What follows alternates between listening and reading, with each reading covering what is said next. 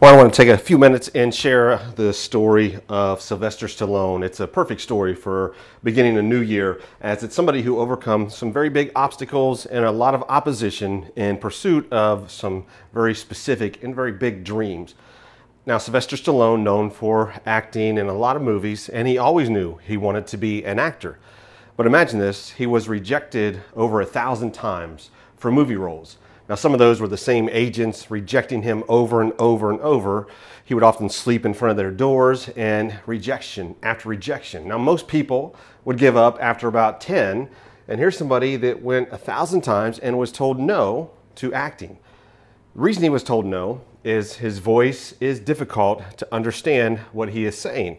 The reason for that is during his birth, the doctors used forceps and that damaged his vocal cords, so he's difficult to understand.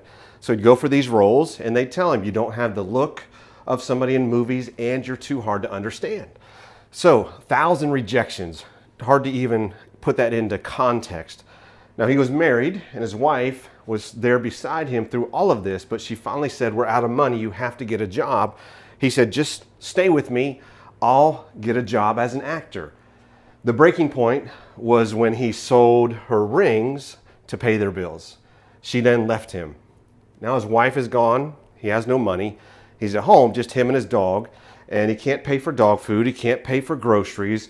So he decides he'll sell his dog, and at least then he could pay for some groceries, and the dog would also then have somebody to stay with that could take care of it. Late at night, only place open after midnight was a liquor store. He goes down to that liquor store, asks a few people. Finally, some guy, he says, Will you buy my dog? He wants a couple hundred dollars. The guy says, I'll give you 50 bucks. And he sold his dog for $50 and went home and just began to, to cry, go into deep depression, and face a very, very dark night in his life. Ezra chapter 7:10 is kind of in a theme verse, and it's one we've been talking about. And it says, Ezra prepared his heart to seek the law of the Lord and to do it and to teach it. So Ezra sought God's law with his heart. He learned the law, he taught it, and he followed what God was telling him to do. So Ezra 7:10, very very important to understand the context as we look at chapter 7. The first verse of chapter 7 of Ezra says, "After this." Now, what's the after this for Ezra 7? Well, 1 through 6, the children of Israel had been in captivity in Babylon for 70 years. And they had been there as slaves. When that 70 years was up, they were given permission to go back to Jerusalem, a four mile hike, excuse me, a four month hike. And out of the 600 some thousand, most said no. They stayed in Babylon. They wanted to stay it was comfortable, though they were slaves, though in chains, they stayed in Babylon. Only 50,000 left to go back to Jerusalem. The city was destroyed, the temple destroyed. So, the chapter 7 1, what is the after this? Well, the first six chapters of Ezra is the 50,000 that leave Babylon, four month journey, go back to Jerusalem, and against great odds, over about a 20 year period, they rebuild the temple. They rebuild part of Jerusalem and now they're beginning to have the, the following of God's laws, and there's a revival that's taken place. And so these are the things that happened, and specifically between chapter 6 and chapter 7, 50 years passes. So they have been back in Jerusalem. Most stayed back in Babylon. Now another 50 years goes by, and then we're told in chapter 7, verse 1 after this, Ezra went up from Babylon. Now there's only one way out of Babylon, and that is up. Babylon, from Genesis to Revelation, has always represented sin, the broken world system, broken human belief systems, false religions, all of these things. That's what Babylon has always represented. So when Ezra leaves Babylon, he goes up from Babylon, a literal city, but a spiritual picture of sin and corruption. Always has been, always will be. So if you want to go up from Babylon, that's the way out, and up is Christ.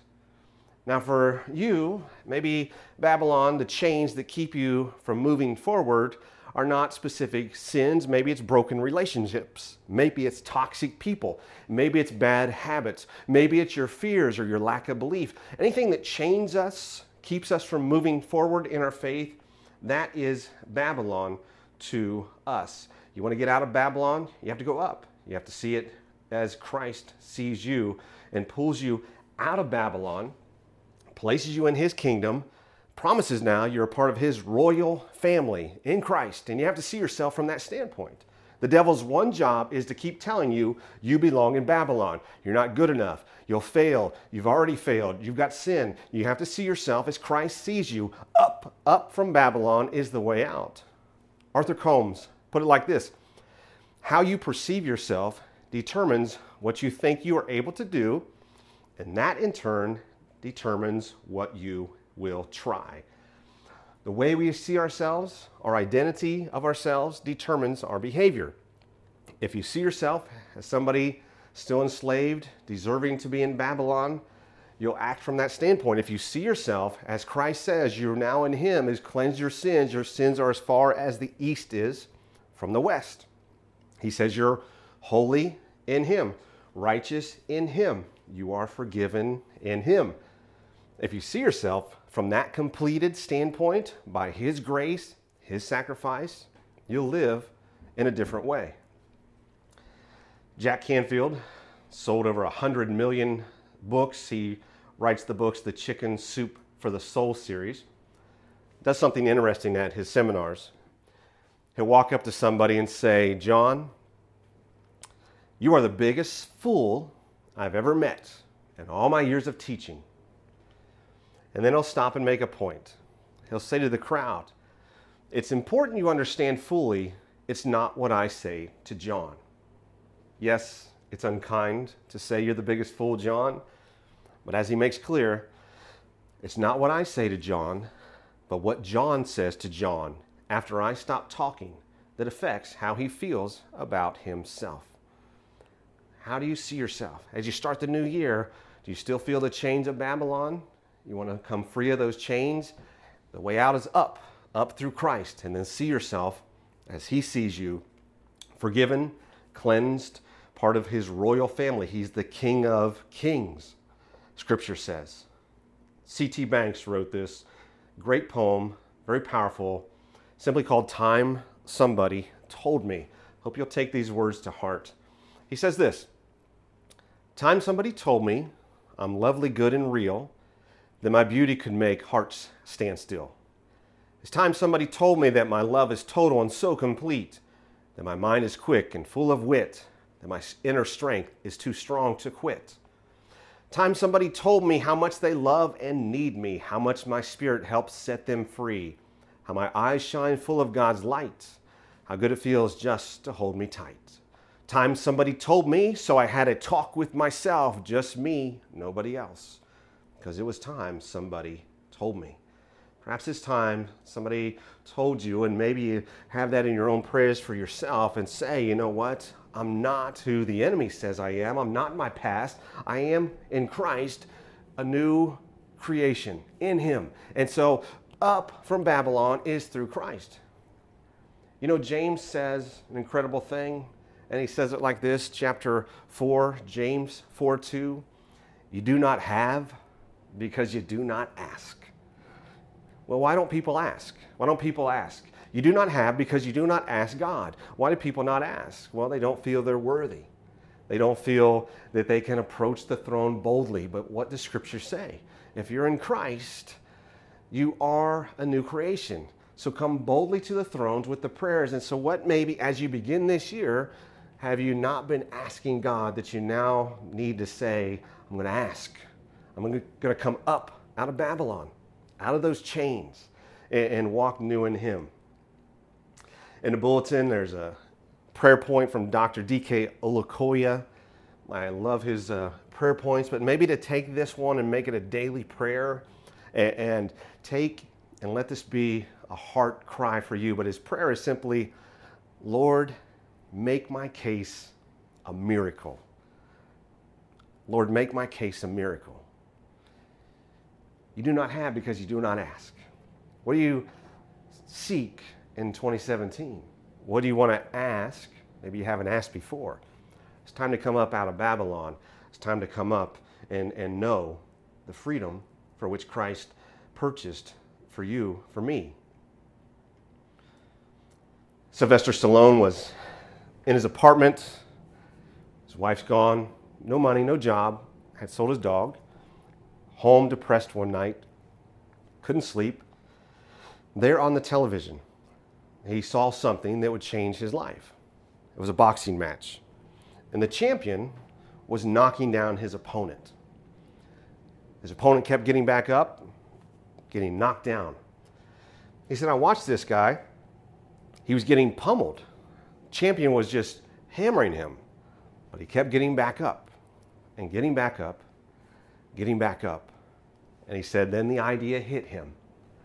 Took out a pad, took out a piece of paper, took out a pen. He said he just wrote for hours. And he knew when he got done writing, he had created the manuscript for Rocky. And he knew he had something very powerful. Now, the challenge he had to sell the manuscript, had all these connections with these agents. So he showed them the manuscript. They loved it, offered him a hundred grand, and he turned it down. He said, I don't want the money. I want to make the movie. I want to be the star. I am Rocky. Once again, they had the same conversations with him that, you know what, you can't be in a movie, too hard to understand. Same conversation. He walked out the door. A few days later, they called him back again. This time they called and they said, We'll double the offer. And he turned that down as well. He said again, I'm not here to sell the manuscript. I want to make the movie. I'm Rocky. They said, Okay, we're not giving you the advance then. And if you're going to be Rocky, you're going to have to put your money into this project too. So instead of offering you $200,000, we're not going to offer you but a few thousand, and then you're risking all that advance we'd give you. He said, Deal. They began to shoot the film, and after several weeks, they all knew they were making a movie that was going to be very successful. From a thousand rejections, losing everything, to then making one of the most popular movies of all time.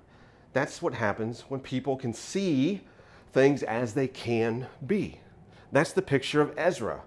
Jerusalem had been destroyed, burned down, no temple, no people left, just very few people were even there. And all the people then were in Babylon, 70 years in chains, and he says, Let's go back.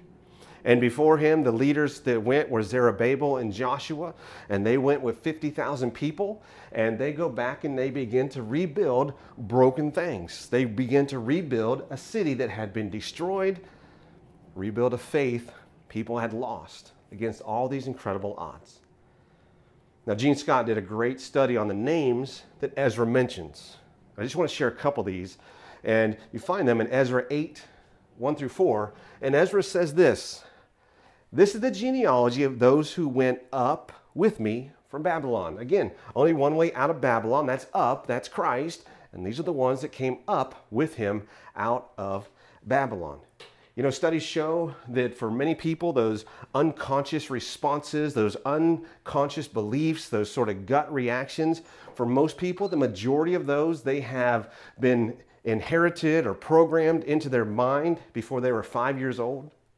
So a lot of people don't know why they maybe lose their temper or have these fears. And many of those go back to when they were a child. And what did Paul say? When I was a child, I thought like a child. When I became a man, I put away childish things. You know, for many of us, one thing we could do moving into the new year is to say, I'm going to choose consciously my beliefs, my reactions, my thoughts. And I'm going to choose them from a center of being up out of Babylon, no longer chained, Past is not my destiny. My past is not my biology. My, bi- my biology is not my life. I can choose a new decision here in this moment for this new year. These names you'll see here in Ezra 8. We'll just look at this for a moment, but notice the change from Babylon to the promised land, from old beliefs to new beliefs, from chains to freedom. And let that be your story as well. The first person, that we'll see here in this list is Gene Scott again sharing the descendants of Phinehas was Gershom. Gershom's name means a stranger here. Phinehas and his wife had a son. While they were in Babylon, they named him Gershom. And Gershom means a stranger here. Why would they name their child that? So he would always remember he's a stranger in Babylon. We all need to remember and reclaim and know in our hearts we are a stranger in Babylon. That is not where we are meant to live our life. We're not meant to live in Babylon. We are a stranger here. Gershom grew up knowing he's a stranger. And so when his father, Phinehas, and his other family members had left in Ezra 2, now you get to Ezra 8, Gershom's now joining his father. What we do impacts other people. We have an impact in their lives. Three questions Jack Canfield offers. I think these are great as we move into the new year. Think about the legacy we've left and want to leave. He simply says this, and, and take some time and, and, fill in this and really consider it. But the three questions are simply this. Looking back at 2016, first question is This year I learned. What did you learn in 2016? What's something that really stands out? What did you learn this past year? Second question is I learned that I. What's something you learned about yourself? What did you learn about yourself this past year?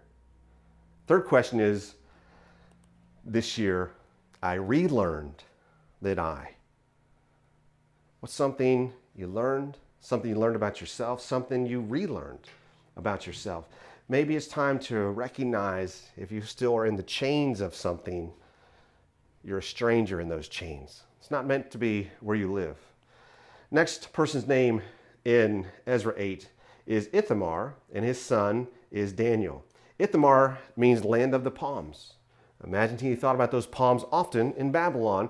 When he got the chance to leave, he left. He names his son Daniel, not Daniel that we know from the Old Testament, a different Daniel, but Daniel means God's judge.